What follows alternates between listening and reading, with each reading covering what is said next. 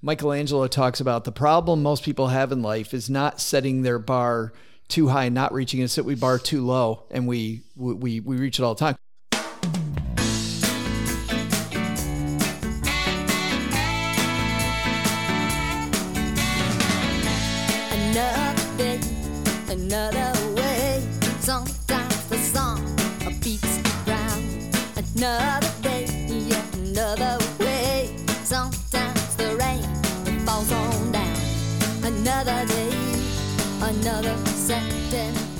Today on the Philauder podcast, we forge new territory with an author literally between his second and third stop on his first book tour. This promises to be a legendary episode. The book we're discussing is Stacked, your super serious guide to modern money management by Joe Saul-Sehy and Emily Guy Birken.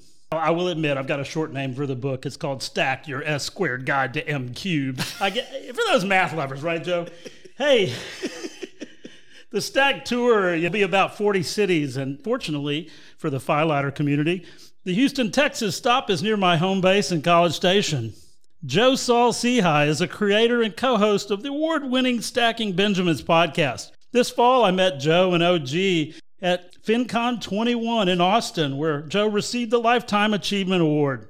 He and his team have numerous accolades and achievements and are major players, well known in the personal finance space. Joe, hey, say hello, man. Hi, Y- y- you said my first book tour. I bet it's my last book tour. the way we're we're we're on stop number three, and as you know already, uh, OG and Doug were supposed to be here by now. They got held up in Austin. They sent me on commercial airlines because of the fact that I, I I had to be here on time because it's my book tour, and my luggage got lost. so you know, reality bites sometimes. it Joe. does. I mean, I, totally I, I hate does. to picture someone signing all these books in your place. I, I would have gotten a haircut and put on different glasses if I had to. Oh, I would have had both my hairs cut. If we, yeah, right. So, Joe, let, us talk a little bit about several things. Let's cover a little bit about the book tour, then we'll talk about the book itself. And then I want to wrap up with some discussion about the Stacking Benjamins podcast. How's that sound today? Yeah, cool. That's good. That's good. Hey, well let's let's get back to it. So you're literally in the middle of this Texas book tour, as we call it, part of the world book tour for the Stacked Book rollout. Uh, how's it getting started? Now you're right in between stop number two and three. So maybe are you in a rhythm yet? Is there consistency? Is is You it chaos? Yeah, you know what's fun? It is chaos, but um, I was talking to my friend Paula Pant this morning. We were we were chatting, and she reminded me of something that I said to her a long time ago. I told her that it's like a runner because I've run 11 marathons. And as a runner, you know, when you first start getting into it, you don't have any rhythm. You don't know what's going on. You don't, but, but, but the more your body gets attuned to it and gets, gets into it, the easier it gets. And, and you kind of get used to the pace. Like you set up what I used to do because I ran in college much faster than I, I, I wasn't quite as fat then as I am now. So when I ran in college though, I always knew you went out at a fast pace and you tried to keep it, right? Right, right. And so we decided to set the bar high at 40 cities, and uh, which is just way too many. Um, but I'd rather have too many and see see as many people as we can and hang out with as many cool people as we can than leave stuff on the table. And she said, Paula said Yeah. that that uh, you know it's just like I told her about running. That I just need to set a fast pace. It's going to be a little. There's going to be some wrinkles, but I'm going to learn very quickly. I think to roll with the punches. But right now I'm on day three. I'm exhausted, but I'm also ready to party in Houston tonight with our Houston friends. Yeah, absolutely. Haven't quite felt the runner high yet, I bet. But you know, you, you talk about size and marathons, man. The, my, my apex running is is a half half. You know, we ran a marathon relay, so I call it a half half marathon. I love the relays. Well, I just like the teamwork in it. You know what I mean? Absolutely. And you feel good, the four of you. I mean, it's the same thing we talk about. You know, everything doesn't have to be a personal finance analogy, but there is one.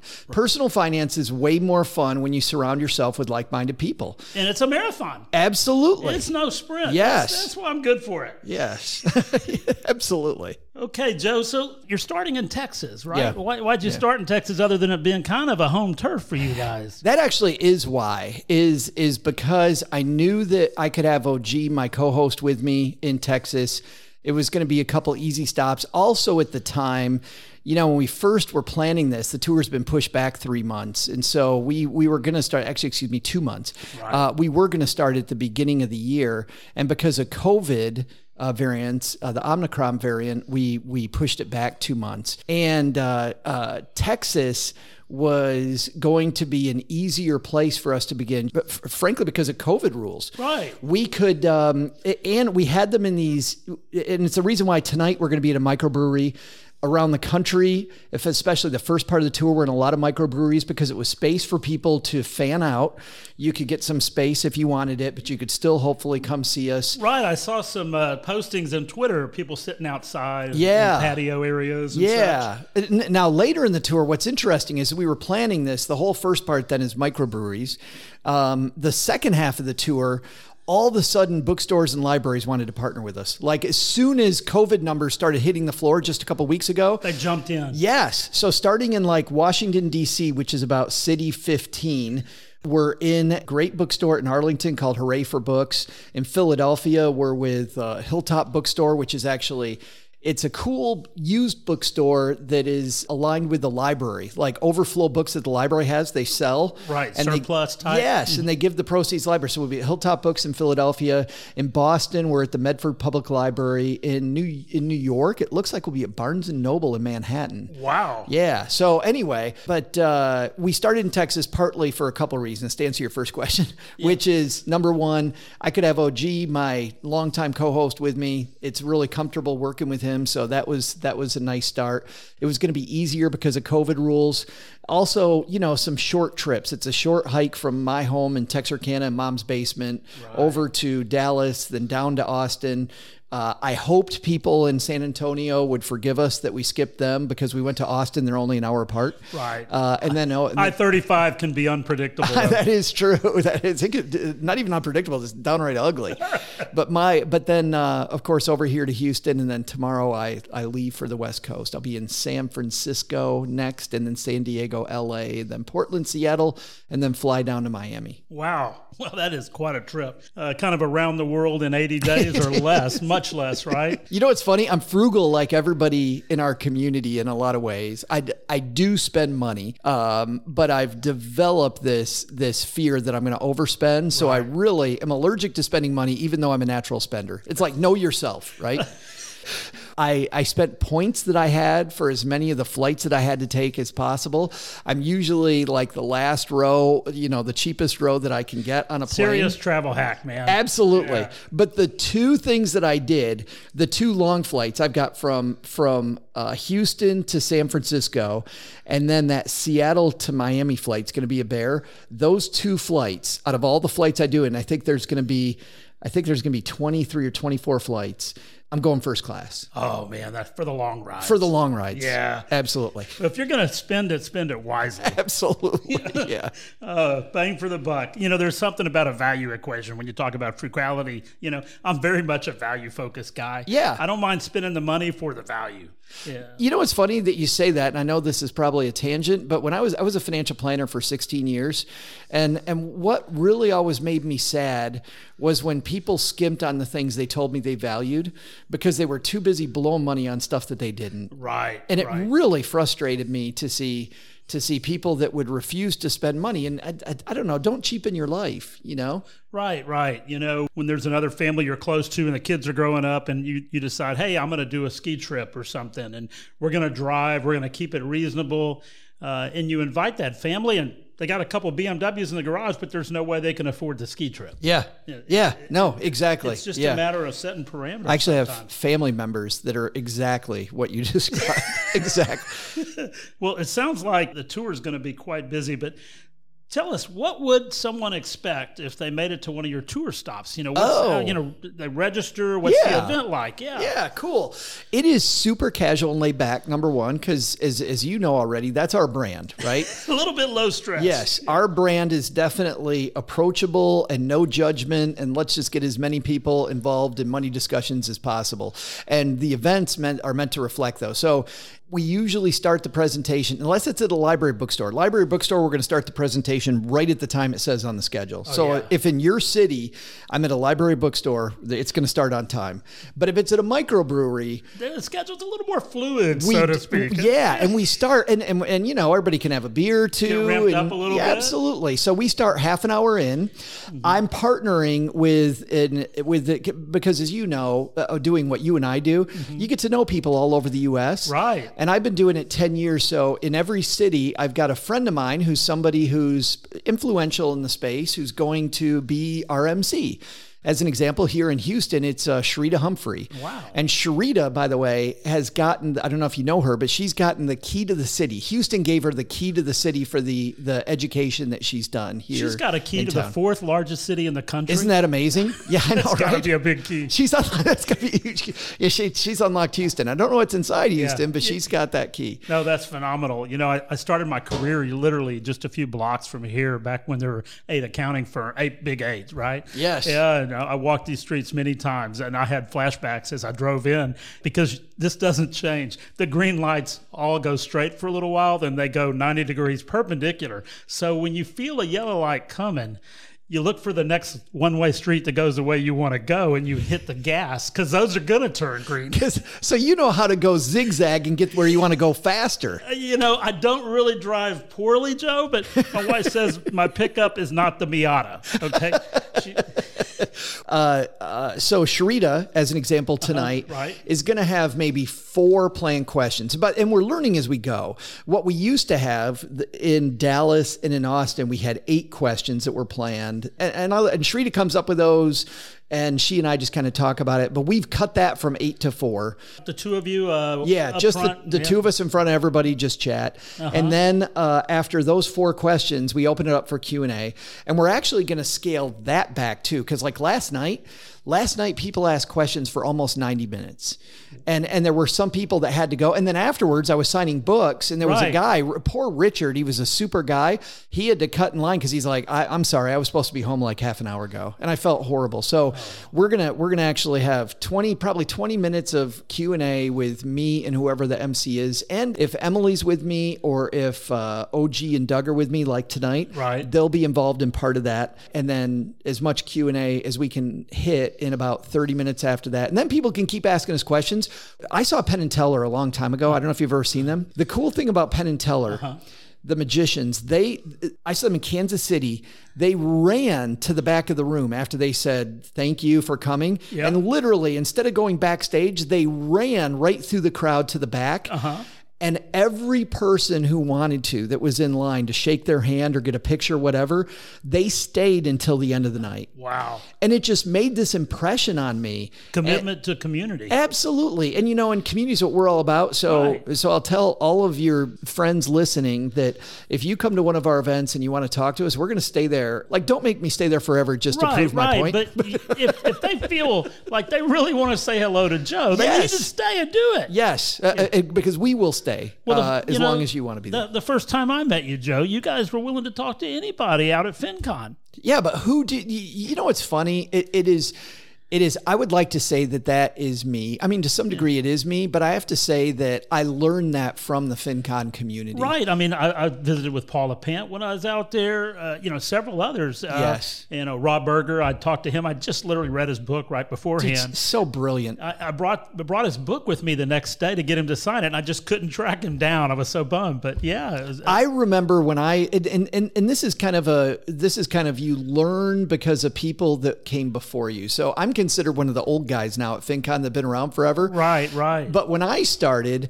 I remember going to my first FinCon, which was the second one, and and I remember seeing JD Roth and Jeff Rose and Jim Wang. I remember I was getting, you know, J- Jim Wang had a great site called Bargaineering, which was one of the first top sites, uh-huh. and and I'm making myself like a bagel uh, because they used to have food like outside the main Yeah. area because it was so small, and I'm making myself a bagel, and Jim Wang comes up and goes, "Hey, I'm Jim. How you doing?" And and, and I'm like, "Oh, oh, it- it's this guy," and we just kind of start talking. Then I look at his I look at his name tag, and I'm like, "This is Jim. Yeah, I'm talking to Jim Wang." I had no idea. yeah, right. I went around the corner at one point and uh, a guy named Adam Baker, who, who used to really be in the space. Man versus Debt was his blog. It, it, he doesn't do it anymore.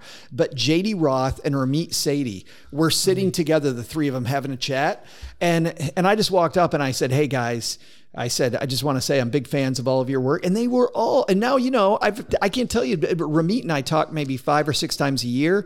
JD is like my bud. Oh, man. Um, but, but, but you know what I mean? Yeah, Those, it's, a community. Yes, those guys did it to me. Right, right. Liz Weston. I mean, I mentioned a bunch of guys. Liz Weston did that too. Liz, Liz is amazing. So, it, I feel like whenever anybody comes up to me and wants to talk to me, it is my job. You guys are giving everybody a hand up. I mean, Abs- I, I feel absolutely uh, like I can approach people and talk to others in the industry. You know, a fan of ours asked us this last night in Austin. She said, she's like, I know that you're on Paula Pant show all the time. She's on Stacking Benjamins all the time. Do you guys ever like feel any pressure to like steal stuff from each other to kind of, you know, to kind of fight? And and the answer is this is that Dave Ramsey, and this is going to be a roundabout way of answering this, but Yeah. Dave Ramsey doesn't publish his numbers, but he's got the biggest podcast in our space. He- Right, he, and Planet Money, Yeah. right? I so see it in the rankings. Yes. And so you take those two podcasts, and Dave doesn't talk about what his numbers are, neither does Planet Money, but most people say it's about one to one and a half million per episode. Yeah. Uh, people listen. So let's say that it's even two million. So you I'm got still two, working on my first million, Joe. So you got two million for Dave. You've got two million for uh, Planet Money. You've got you. You've got us. You've got Jonathan and Brad at Choose FI. You've got Paula. You've got uh, Joel and Matt at How to Money. You've got uh, uh, uh, Farnoosh Torabi. You've got you know you just the Frugal Friends. You got all the you take Right. you take all of our podcasts put together, and there's maybe maybe 40 million people listening. Maybe wow. Out of 350 million people in the United States. So, so, so, and that's the way I answered this woman's question. I'm like, we don't steal each other because we, from each, because we know nobody's listening. There is so much upside and growth of the market and, and podcast adoption. we totally need Yeah. to, if, if our true mission is not to beat the hell out of each other, but really is to grow the, the space. You know, and and I, I've got a question down here that really is something I'm going to suck up to the top now. Your passion for financial education and the need for people to understand these life type issues is something that's shared across the board. Yeah, thanks. Yeah. no, that's something that um, yeah, it's something I'm really passionate about. I mean, let's let's get more people involved. So we do need. So if you're listening to Paul and I right now, you, you start a podcast, uh, uh, uh, start a blog, and and you know what? People are like, well, the space just seems so saturated. Listen to listen to quite a few shows, kind of figure out where your space is, and and do it. Yeah, I hear you because I'm in a podcasting group. And earlier on, as we all started launching our podcast, would have these group calls once a month.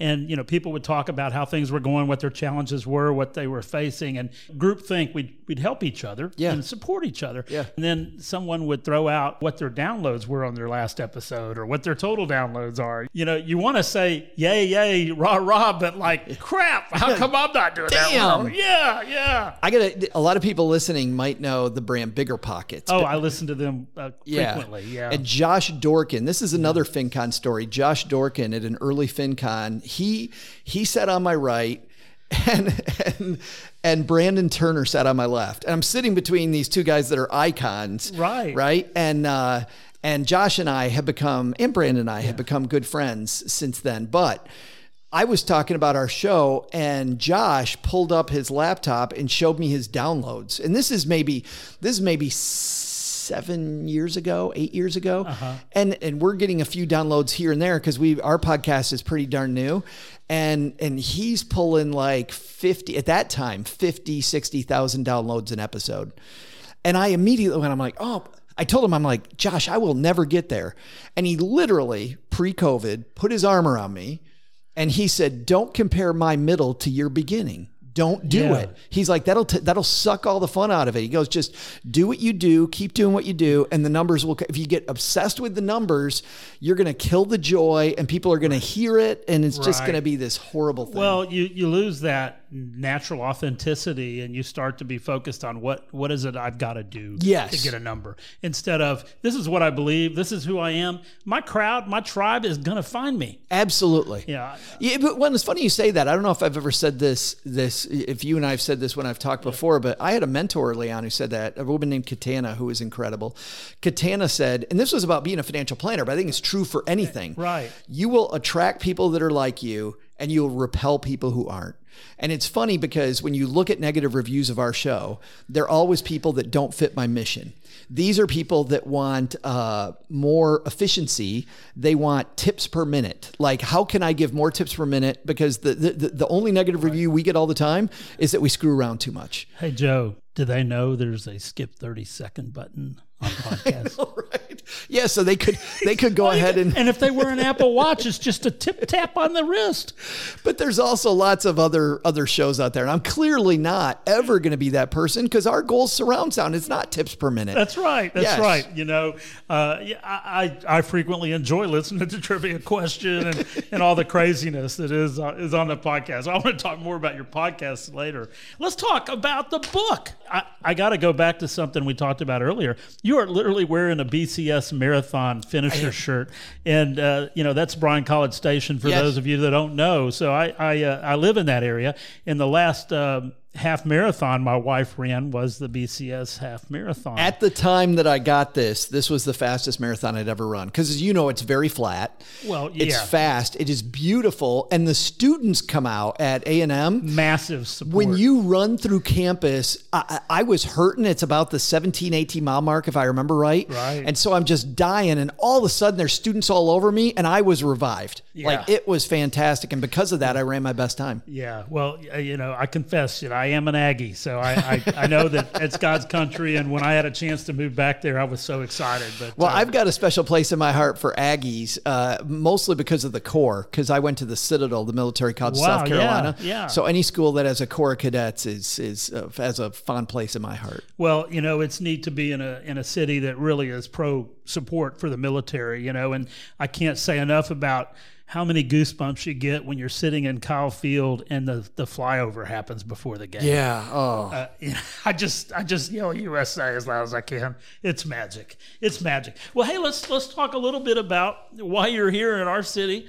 Uh, Stack the book. Yes, I, I'm going to make sure since you mentioned it, you sign mine before I leave here today. That's right. Yeah. No waiting in line for Paul. Uh, uh buddy. Uh, so, you know, there's a lot. Uh, there's countless personal finance books on the shelf. What makes this book unique? Man, uh, I'm in a I'm in a lucky space where our show's three times a week, and two of those shows have a featured interview. So for the last ten years, I've been interviewing two people a week, roughly. Not for that whole time. Initially, uh, we weren't three days a week, but for a good seven or eight of those years. And so I get to see a lot of the space, right? I get to see a lot of the books. And what I notice is most of the books are fairly heavy and they're presented as heavy and they're presented for depth. And that doesn't make them bad, by the way. That makes them really good. Like Morgan Housel's book is fantastic as a new book. Of course, J.L. Collins' book is fantastic. Yeah. But also Vicki Robbins' book, which is kind of the bedrock if you want money philosophy. But they're all presented with this depth and this heart. And the thing that the thing that was always missing for me was a book that was much more an introductory book. My favorite book uh, before this, when it came to personal finance, was Rick Edelman's "The Truth About Money," and it's it's a good book. It, it presents things uh, surprisingly in a funny way. But besides that book, uh, which wasn't still as funny as I wanted it, uh, uh, uh, uh, there wasn't anything that presented it lightly. So I started off. Uh, I started off with this project and brought Emily in later. I'd written a book for ten year over ten years. I got serious about it the last couple of years and I finished it. I handed it to my alpha reader, my wife Cheryl. Cheryl, right? Yes, Yeah. to Cheryl. And uh, Cheryl, about 18 minutes later, told me that it sucked. Like She- in the nicest way. she way didn't possible. even get through the first chapter. she, oh, oh, How fair is that? uh, it was incredibly fair, dude, because it you was poured horrible. your heart into this book. Well, here's the thing the book was not written in the way that we like to teach and talk about money. It was written in a heavy manner, like a lot of the books that are out there. right, right. Where I have to kind of read the pages three times sometimes. Yeah, and it wasn't congruent with our mission, which is a very introductory mission. We don't want to be the last word in personal finance. We want to be the first word, right? Right, right. You're swinging for the 95 percenters, not the 5% funkiness. you know? Yes. It's like this is the fairway. If people understand the fairway, life is 99% easier. Well, and then if I can introduce you to people, so I think a good analogy for our show is an is an airport. I just left the airport, and there's all these planes. Right. My job is to introduce you to the different planes that are out there that we like, and then you decide which plane you get on. Right. And uh, and we show you all these different paths to victory. But that book didn't do that. So I was frustrated. We were on a trip out to Portland, Oregon, and I was in this great bookstore called Powell's. And I like to wander bookstores and go through the different sections. I'm guilty. I'm guilty. And I just get Titles this just jump off the shelves at you. yeah, you get this inspiration and, and this this stuff that you didn't realize that you loved. You didn't know you did you needed it. Yeah, You exactly. didn't know you didn't know. And you and I haven't talked to Tom, but we've talked enough for you to know this is believable. right. I am in the kids section, which is totally me. And I see the Hardy Boys Detective Manual. Oh man, classics. I carried this book around everywhere in fourth grade. My brother and I, we dog eared it. But, but here's the thing it wasn't like a Hardy Boys story, it was actually a manual written with the help of a real live FBI agent. kind of a how-to. Yes, and they tell you that at the very beginning. So, you know, my brother and I, we would on a rainy day, we'd go out and look at the tire tracks of my dad left for work and we'd examine the tire tracks like it told us in the book. my mom would touch a doorknob and we'd be over there with the tape getting her fingerprint cuz you don't know where mom's been. Right, right. Yeah, and I and and I immediately thought this is the tone I need. That is the tone, the Hardy Boys Yeah. Detective Manual. So then we fly home. I was living in Michigan at the time. Right. And we fly home to Detroit, and I'm 50 years old, Paul. I'm 50 years old when this happens. I'm 54 now, but I was I was 50 when I started this journey. And my mom has finally, at 50, left this box of stuff from her attic that she couldn't trust me with until then. Right. Like my Little League pictures, you know, my. The uh, special memory box. Exactly. She handed them over, but in there was the Cub Scout Wolf Guide. And the cool thing is, is that people like you and I know that gamification is where it's at. right, right. If you turn this into a game, what happens? You're going to fear it less. If you lose, you lose. Not a big thing. You just learn from it. Second, you're going to have this growth mentality toward doing it. And third, it becomes fun and you're an explorer. You're doing all this stuff. Check it out, Joe. I, I even have sign. do, I got a sign off here at the end of the book. You know? Yeah. Uh, and and let's yeah, let's talk about the structure. The Yes. structure of the book because this is kind of unique. There's four parts or, or major sections, and there's 14 chapters, and then within each chapter, there's there's a combination of things. There's a tools you need list. Then there's the typical text, kind of sprinkled with these focus highlighted tombstone features. Yeah. And then um, at the end of the chapter, there's a podcast interview excerpt. And the last thing you find is this checkoff list of achievements and a badge parent sign off. Right. Yeah. Got to have your mom sign it at the bottom of each chapter. Of course, you know, because th- that proves it really happened. You know, how did you guys decide on this overall structure and components? Yeah, yeah. Well, that was it. It was the Cub Scout Wolf Guide, number one, and and and so I had that down. Uh, complete. I wanted to. I love showing proficiency at the end by having to check all these boxes by doing the things. You know, our tools that you need at the beginning are always kind of dorky. They're they're not. Yeah, they're a little bit, a little yeah, bit. Yeah, but then when we get into it, we present it very competently, but with a lot of humor in it, and then we get we get to that end, and uh, I do like showing proficiency. Of course, the badges are just to pay homage to this idea. Right. I mean, it's nice Yes. reinforcement of what we learned. Absolutely. You know, the funny thing about this, though, is that when we were pitching this to Penguin Random House, who's our publisher, we actually have the same editor as James Clear from Atomic Habits. Okay. Yeah, I've read that book. Yes, and uh, Nina, our editor, is amazing. But when we were pitching it to them, we're on Zoom calls because it's in the middle of COVID. And so Emily and I are on these calls and we're going, okay, here's what we want to do. We want to take the Hardy Boys Detective Manual and we want to combine it with the Cub Scout Wolf Guide, but we want it to be about money and we want it to be for adults. And Emily and I were both like, we were so sure that like Penguin was going to hang up on us. Are you are you really going for something that unique? right, right. And so, but frankly, I haven't seen that before. This book is not meant to be read end to end. You can read it end to end, and I think you'll get a lot out of it, but it's much more. You know, I like the word that you have in the title, and that word guide. Guide, You know, yeah. because I kind of Yeah. I see this a little bit like that personal finance reference book. Yes. You know, there's there's a chapter in there about insurance and how insurance, like I'm talking about, you know, the house that burns down story, right? It's like how it works. Yes. and I think it's it's a great way to communicate the concept uh, of insurance to people. I I- I love that story, and I'm glad you liked it because th- that story I actually wrote about how insurance was developed, which is a total lie. It didn't happen like that. but but in my head, Yeah. it really explains like, oh, this is how they kind of do this. It's a classic parable lesson, man. Emily Guy Birken, of course, is your co-author. You know, and I, I wanted to talk to you a little bit about what it was like working with the notorious EGB.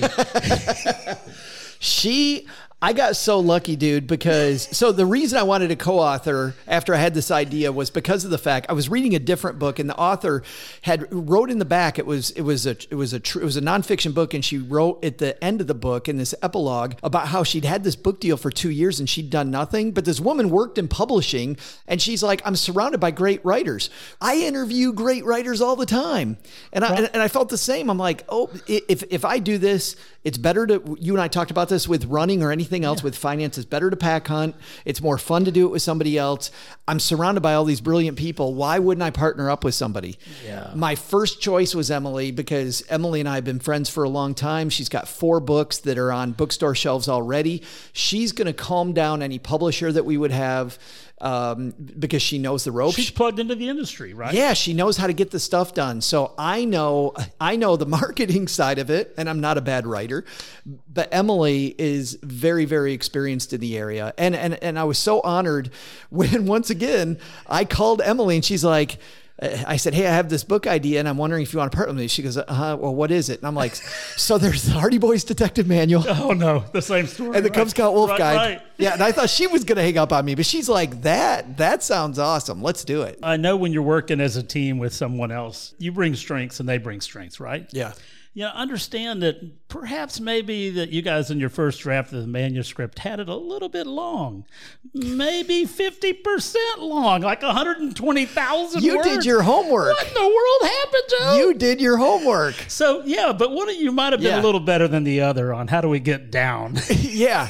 Yeah. I mean, it is great when you've got so much knowledge poured into a book that you were supposed to write it, uh, you know, 85,000 words and it ends up 50,000 too many. Yeah, I hear Emily has a, a great uh, Zoom background sometimes. you know, when you're working with Emily Guy Birken, that's Emily Stone Cold Guy Birken, right? In, in, instead of her name, because so what would happen to explain what Paul's talking about to everybody is that is that we would have these cutting sessions and we'd go chapter by chapter and she'd go, I think we cut this. And I'm like, no, that's good. And she's like, nope, we're cutting it. And she cuts it. And she's obviously the expert. And then we go on to the next thing. Let's cut it. And then and then I start joking about how horrible she is. So the next time we get on Zoom for our next thing, she's changed her name in the name box to Emily Stone Cold Guy Birken.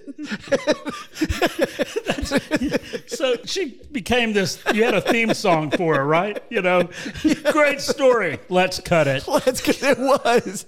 Uh, You were you were full of it. them, right, Joe? Yes, yeah. So yeah, Kill so your darlings. It's yeah, kill your darlings, murder your darlings. Yeah, I am a fan of getting the thoughts on paper and then going back and Yeah. and, and weeding out the excess. But when fifty percent of it has to go, that's got to be painful because you're kind of you're married to some of those concepts, especially in your earlier drafts of the book. I bet they were in there, and it's like I can't let that go. You totally are, but and we had to decide again. And if you read negative reviews of our book, which there, there- there's a couple, there's not a ton, but there are a couple. It's the same negative review we have about my podcast, which is it's an incredibly competent book. They screw around a lot. Yeah, I wish there yeah. weren't so The- many jokes. Well, you know, I, I want to bring up a little bit about the the humor. Yeah. uh, because you know, I, I call it the H and H factor here. You and Emily uh, seem to really have found a balance in being authentic in this book and and getting lessons using your personal stories.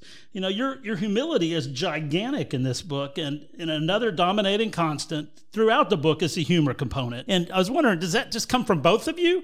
Uh, is that something that's that's something that's native in you guys? Yeah. I mean, it, you know, our, our podcast is funny because A, we work on comedy, but I like laughing.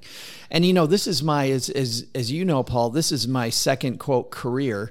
And I tell people all the time, I'm I just, I feel so blessed to be in a job where if I'm laughing all day, we're doing our job right. Right. You know? Yeah. How yeah. fun is that? There- you know, there is joy in this, buddy. Yes, the more that I laugh, the better it is. So yeah, we um, our goal was to make each other laugh. Um, and she would write things. I had an audience of one for my chapters, and it was Emily. And if I could make Emily laugh, and I could surprise the hell out of her, and she would she would uh, text me and go, "Oh my god, I just got to the something part, and I'm rolling on the floor." And I'm and, and same thing back. I, would be so surprised when she she wrote the part about mutual funds, uh-huh. and she found herself writing the word mutual fund over and over, and all of a sudden she realized it was more fun if you just call them MFs, and it's and it's even more fun if you do it in Samuel L. Jackson's voice. Uh, I'm gonna I'm gonna confess that I had to look up on the Urban Dictionary some of the stuff that she posts from time to time. I mean, and then I looked over to my son and I, and I said, uh, you know, he's he's 25, I guess, or, or close to it. Yeah. And I said, "Do you know what this means?" He says, "Dad, that's been around for five years." Come on, Dad. Yeah, yeah, yeah. yeah. Uh, well, I got to. Emily's hippier than both of us combined. No doubt about it. Yeah. yeah, no doubt about it. Well, I got five years on you, so I try to stay hip, but I am not as cool as I thought. You mentioned Emily. Uh, she she did some drawing and illustrations in this book. She did. What's up with the fox and the unicorn? Yeah. So so she Emily Emily uh, uh, loves to draw and she's taken cartooning classes, but she's never had her drawings in a book. And one day at the end of a long day of editing, she told me that. And I'm like, I see your, your cartoons all the time. Why the hell aren't you making us the cartoons? window is open for this to happen. Yes. Yeah. I'm like, we have our book. Let's do it. So, yeah. so she's like, well, who do you want to be? Like, what animal are you? She's like, because I'm a unicorn. And she's got like these unicorn yeah. clothing. Like, if you see Emily, she either has clothing on it with a lightning bolt or unicorn or something crazy on it. And I'm like, well, you know what? I've just always identified with with just the fox. And so she she she created this fox with the microphone and it was pretty pretty I, fun. I like it. I like it. Yeah, I can and it, see you in it. At the end of at the end of every chapter, when we go into the interview from the show that kind of puts the cap on what we're talking about. Right. There's a picture of Joe as a fox with his microphone introducing the thing, and it, it, it came out really well. So, yeah, I really like those interviews in each chapter. And I was just wondering, what is it like uh, going through the archives and trying to decide what interview you're going to use? And are they fresh in your mind, or do you have to go back to the archives? It, you know, each of the chapters came down to there's two answers to this question. First one is there were great people who didn't make the book because of the fact that they didn't talk about any of the things that ended up in the book. They right. talked about just, other things. Yeah, just different shows. Yes. Yeah, yeah. So so but when I got down to investing, it was fairly easy to go back and remember four or five people. The hard part wasn't who to put in. The hard part was when you've been around as long as I've been around, who's being left out? Right. And are right. they going to feel you really bad? Wanna, yeah, you really want to honor those key people. Absolutely. Yeah. Well, you want to honor it's because there's so many great voices. Well, you know, I posted a picture on Twitter yesterday, and I had your book on the top of a stack of financial books. I saw that. And statistically, it does have a few pages in it, right? It does. You notice Ramit was lower. I know. Yes. just hey, by Ramit. Few, just by a few pages, though. Hey, Ramit. Yeah. We're talking to you, man. Yeah. It's Mine's coming, better. It's coming to you. well, and that's an example as an, as a good example. Uh, I had talked to Ramit about um, about doing something in the book. He was on a on a tour doing other things at the time. Actually, I take that back. It was about endorsing it. He wasn't in the book about endorsing right, it, and he right. was, and it was funny because. I was talking to him. He came on our show and we're getting ready to hit record. And he's like, Hey, how's your book going? He goes, Oh, crap.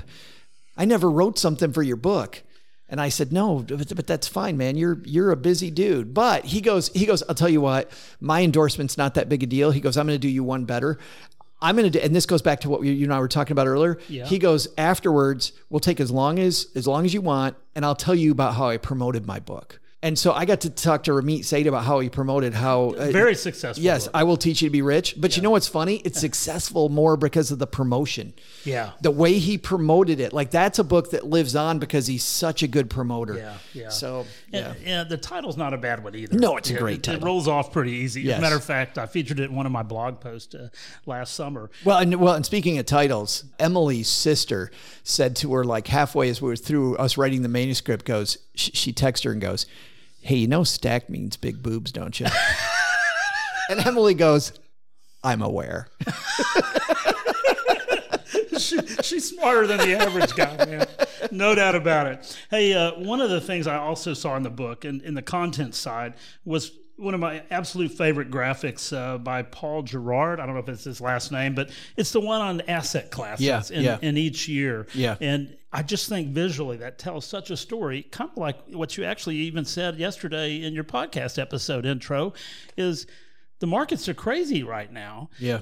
But what does a smart guy do? Uh, well, hopefully they have a finance investing policy, right? Yeah, absolutely. I, uh, you know, what's funny is that we had a question from a guy that was a beginning investor yesterday about this, and he actually admitted that when he first started investing, he realized that he looked at the one-year return all the time. And what this what this chart that Paul's talking about shows, it, it takes a bunch of different asset classes and it compares them against each other every year. And there are different shades of gray in the book, and if you find it online, you'll see they're different colors. Right, and they jump around. Each Yes. year. And what, what you'll notice is what a huge mistake you're making if you invest in the top thing from the year before. Right. If you were not in energy this year, Right. right. Exactly. Or, or, you know, look at last year technology. Technology's getting killed right now. Right, right. And it was so hot and you feel bad for, you know, everybody. Everybody, it was everybody jumped on Cathie Wood's bandwagon from Ark Investments. craziness. right when she was at the top, they all jumped on her bandwagon, and now she's the person that everybody likes to make fun of, and it's not her. She is brilliant. It's that she invests in emerging technology. I'd like to say, you know, I'm a CPA and, and a a financial guy and uh, mostly in operational finance. I started my career in public accounting, but, you know, you, you think financial guys know better. And the reality was, I read The Simple Path to Wealth, and about page 100, I went over to my computer and opened a Vanguard account, and I proceeded to just start dumping all the individual name stocks I had and dumping it into index funds Absolutely, yeah. it was like if I was living this way when I was, you know, just learning and starting out, or even somewhere around 35 or 40, having gone through the 87, you know, market, you know, Yes. shift and uh, the Well, you were- Y2K and and Based on what you told me earlier, you were here probably when Enron was here. I literally my my first week when I changed jobs, I worked the oil field service business, and our CEO walks in the very first week. We're in a staff meeting in one of those uh, you know think tank rooms with Yeah. whiteboards all the way around. He he walks in the door, Joe, and he says, First of all, do any of you guys own Enron stock? You may want to step out and sell it." and the second thing he says is. There's going to be some great people on the street. Let's hire the ones we need and jump on them. like right now. Yeah, yeah, yeah. Well, and that was the horrible thing, right? There were maybe four people, maybe 10 that knew what was going on. And there were so many secretaries that lost their Oh, jobs, so many support people, so inter- many. yeah, an international tax lady, and she taught me a lesson that I didn't learn the easy way, which is when you invest in your company stock or your options, sell them and liquidate them and diversify. You're counting on those guys for Yeah. your paycheck every week. Yeah. and and you don't need too much risk. Moving closer to the wrap up here, I want to talk a little bit more about one of the things you talk about in the book is you know when people have a top line and a bottom line, you know they can get increase that gap a little bit. But one of the easiest ways to make up headway and get to financial independence quicker is growing the top line. And right now in this current market, people have a lot of leverage if they want to really uh, get what they're worth. And companies have kind of got a tough position where their top talent has a lot of opportunity. And if you want to grow that top line and ask for that raise, this isn't a regular year. This is like a very high probability you're going to get it. Yeah. And studies show that even in a year that's not like this year, you're going to get it. Uh, your boss wants to give you a raise, you just haven't asked, or if you have asked, you haven't asked in in in the right way. And think about it this way: you know, when you talk about uh, uh, how crazy things are, inflation number was just what seven and a half percent. If Yeah. you, if if you don't get a seven and a half percent raise, you are not even keeping up. You're losing ground. Absolutely. So a seven and a half percent raise is just is just standing still. Um, so Yeah. you have to get the to get Historically, the what it, uh, inflation was running around two and a half percent or Yeah. something in that range. So you're right. Uh, you're, you're treading water. Everybody goes to the gas pump, right? And they see how much it's going to come out of their pocket every time they fill up right now, and they feel it. You Yeah. know, it's real. Yep. Um, you know, I, I want to wrap up because I know we're running up against a time constraint here shortly. Um, is there anything else about this book that you know we, we didn't cover? I mean, I I have tons of things I'd love to talk about, but I do want to say that there's some great information in the book. Uh, it's written in a way you can digest it. If you like a little humor, this is definitely the book you want to grab. Um, there, there If is- you don't like humor, if, if- yeah, there's going to be some humor in this book. We should fully disclose that, Joe. Uh, but you know, there's also some great lessons in the content and, and real situations that you can imagine or may even live through them yourself. Right? Yeah, yeah, thanks. There is one thing in the back of the book that that I want to talk about briefly, which is having advisors around you. And I know a lot of the the fire community especially when I am in those forums and somebody talks about their advisor, everybody says, "Fire your advisor because you're smart enough to do this yourself." Which I think is ridiculous. And the reason I think it's ridiculous is because that's not the right question. Of course, you're smart enough to do it yourself. Right. But we all have blind sides. And when I was a financial planner, I did find people that they didn't need to hire me, but I never found anybody that was doing stuff perfectly. So surrounding yourself with brainiacs who know more than you do about certain, and I'm not even talking about money anymore. I'm just Right, talking about your life. Right, right. Life coaches, uh, skills, you know, continuous improvement is something that takes effort, and maybe you can't see it yourself or your spouse can't see it. And getting other people in your corner can make a difference. Absolutely. And let me define just very briefly what I mean, because when I say hire advisors, I'm going to tell you what I mean and what I don't mean just very quickly. Right. There is a chapter 14 that also talks about financial advisors It does. in the book. Yes. So you're talking in a broader sense, right? Absolutely. Advisors, j- just when you, well, no, I'm actually going to talk about what's in chapter 14 a little Yeah. bit here. And that's this.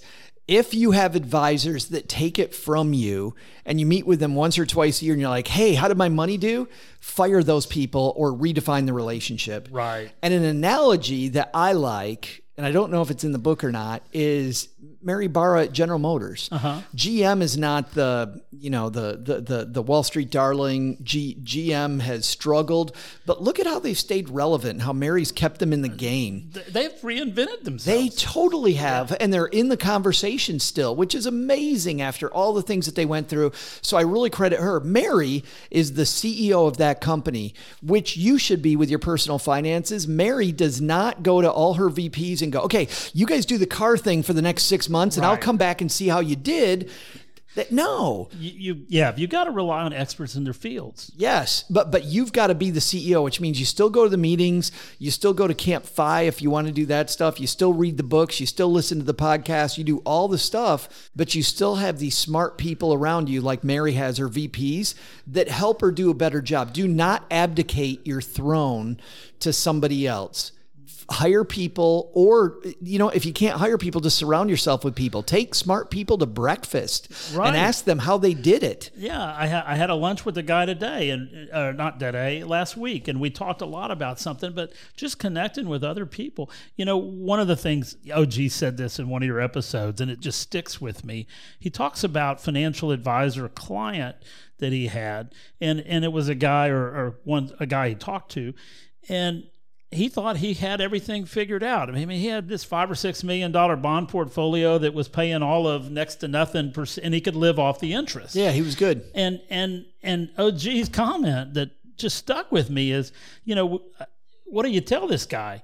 You know, he could have left his kids $20 million in 10, 20 years when he passed away, but all that would ever be there is that $5 million, you know? And so just realizing, help take the blinders off, get another perspective, and just see what other things might be out there you don't know about or haven't thought about, and then be vulnerable and willing to listen. And as a guy who does stuff in my community in Texarkana, and I uh, I'm on a board that helps build walking trails. It's all citizens. We have a budget of about zero, and we go out and we help the cities. You build- have work days, right? Y- Yes, we do that, and we help them raise money. We do a great half marathon in Texarkana called uh, because Texarkana is in two states, so it's called Run the Line, where you run down the state line road. But but think about what he could have done for his community and the legacy, not even just his kids, but his community, his his things he cared about, people he cared about, and and that was my favorite part of that too, where he's like, maybe this guy didn't think big enough.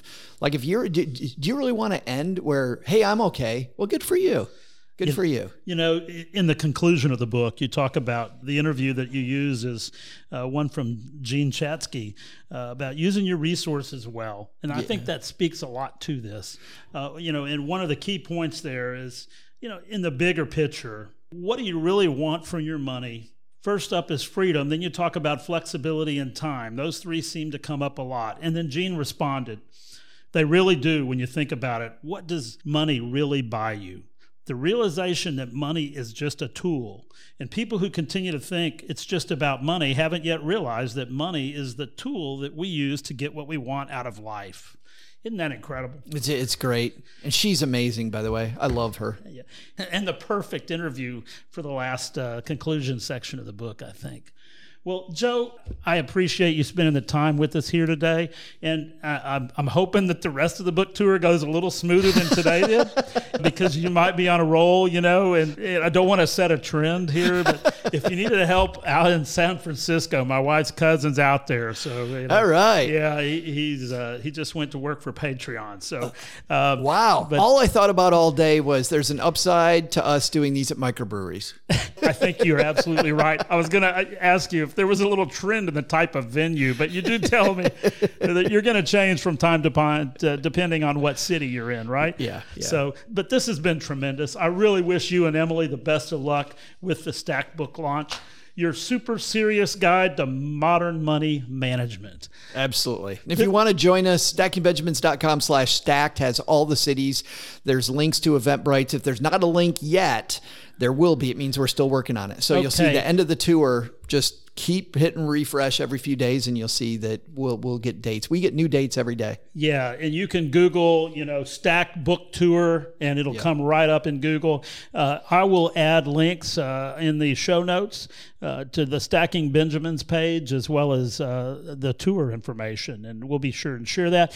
Where's the best place for someone to buy this book that helps the booksellers the most? You, you know, I really like my independent bookstore. But and I know we're going to be in some Barnes and Nobles, which is fine. Yeah. Uh, these places where we all get inspiration from are disappearing, so buy it from there. And I'll tell you this: if you're somebody who's where I was in the early '90s when I was really struggling with money and living paycheck to paycheck, don't buy my book. Here's what I want you to do: I want you to go to the library. I want you to get it and read the first quarter of it about stacking your first Benjamin.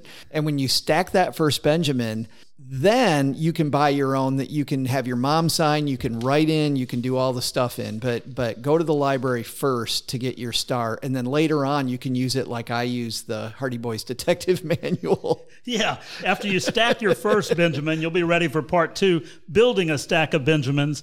Then part three, holding on to Benjamins without burying them in- the backyard. Great investment strategy there. And then part four, finally stacking Benjamins on top of other Benjamins, buying some security and comfort. Yeah. I tell you what, those four parts, you can learn an awful lot about personal finance and really have a lot of fun doing it. So that'll be a great way to sign off from this episode. I'm Lambo, the Phi Lighter, here with Joe Saul-Sehy, and we're talking about Stacked, your super serious guide to modern money management. Thanks for listening. Phi we're out. Nothing's far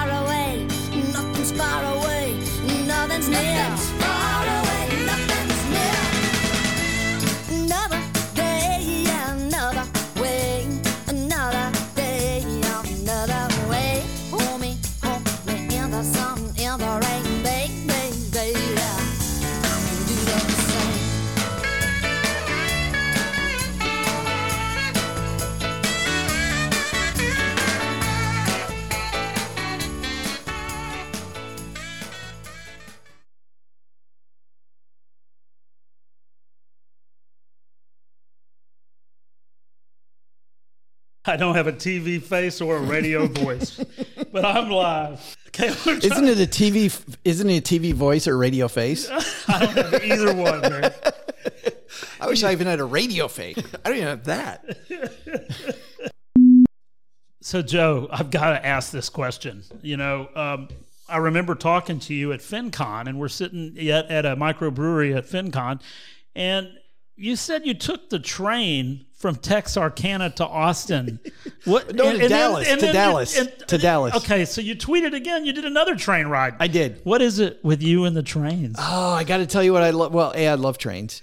I wanted to have a train set when I was a kid, and I never did. I bought all kinds of stuff for a train set, and I never set it up. My mom in that in that box of stuff, Right, right. My old train stuff was there too. Oh, I've yes. got. I had a train when I was a kid. I HO scale. You know, just, uh, it was probably a little older than your train set. my friend uh, Len Penzo, who who's a contributor on our show, he's he's getting ready to retire, and when he retires this year, he's already started working on his train. He took his son's room when his son moved out, uh-huh. and and and he Repurposed it, huh? Absolutely, no, and he's got the board set up all over the oh. room, like he's the whole room is going to be a train layout. So at, at the ergonomic work level, right? Yes, absolutely. No, it's cool. But here's here's what I love.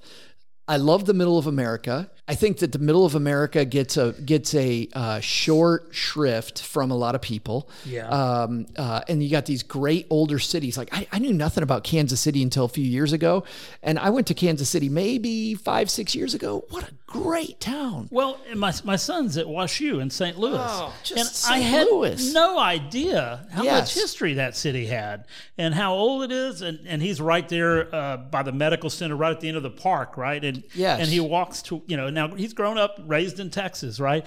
But you know, hey, do you drive to school when the weather's really bad? He said, Dad, I'm not a fair weather walker.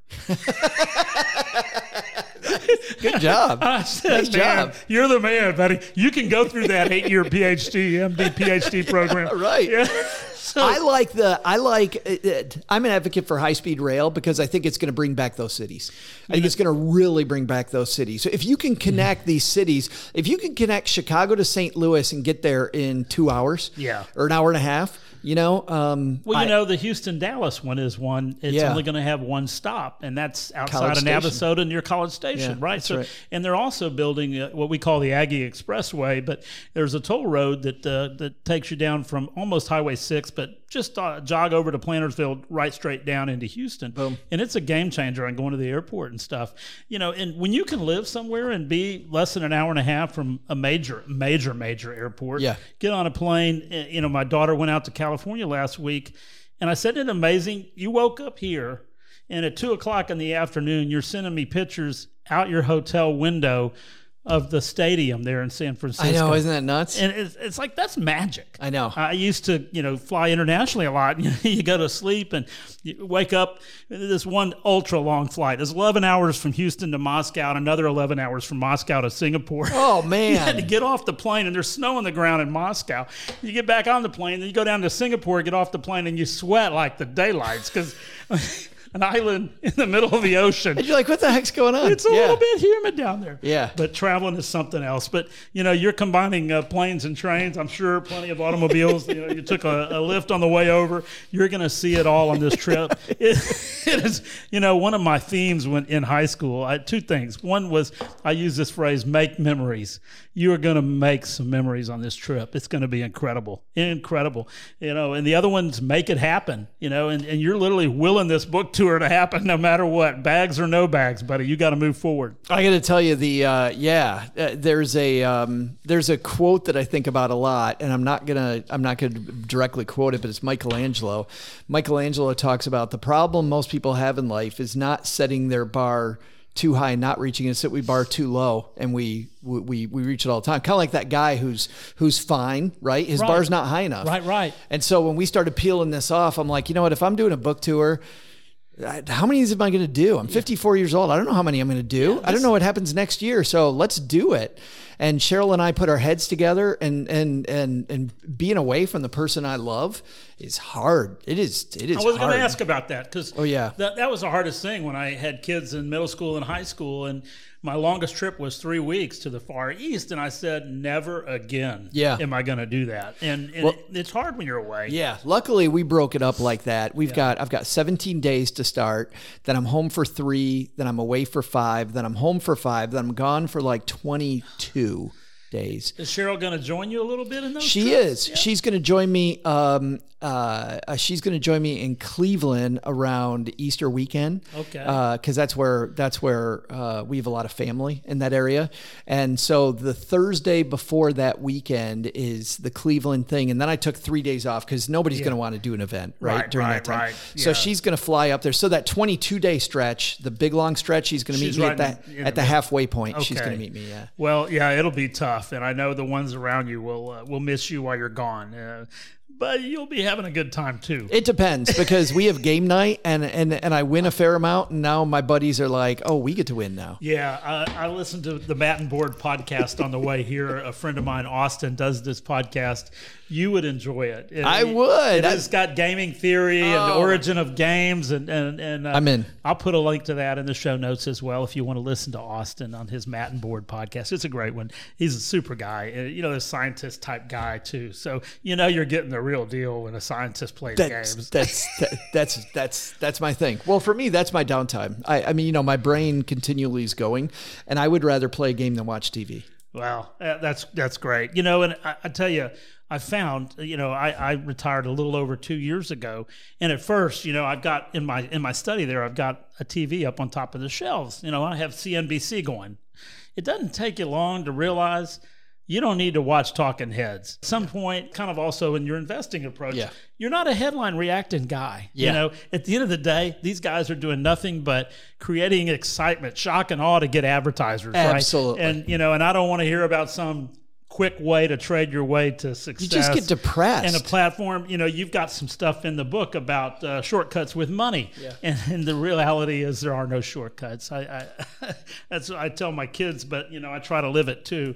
Uh, you know, things happen when you do the right thing consistently over time, and you will win if you do that. It's one of those life lessons. You have to learn it the hard way a few times, but hopefully not an expensive way, and when there's still plenty of time to recover. Absolutely, man, you nailed that lamp. Yeah, that's that's that's part of our- Everybody, everybody just heard Lambo make a huge point, and he put his hand down and didn't look and just, just, man. I know you can imagine what we look like on this episode. That's why there's not a YouTube channel for this one, man.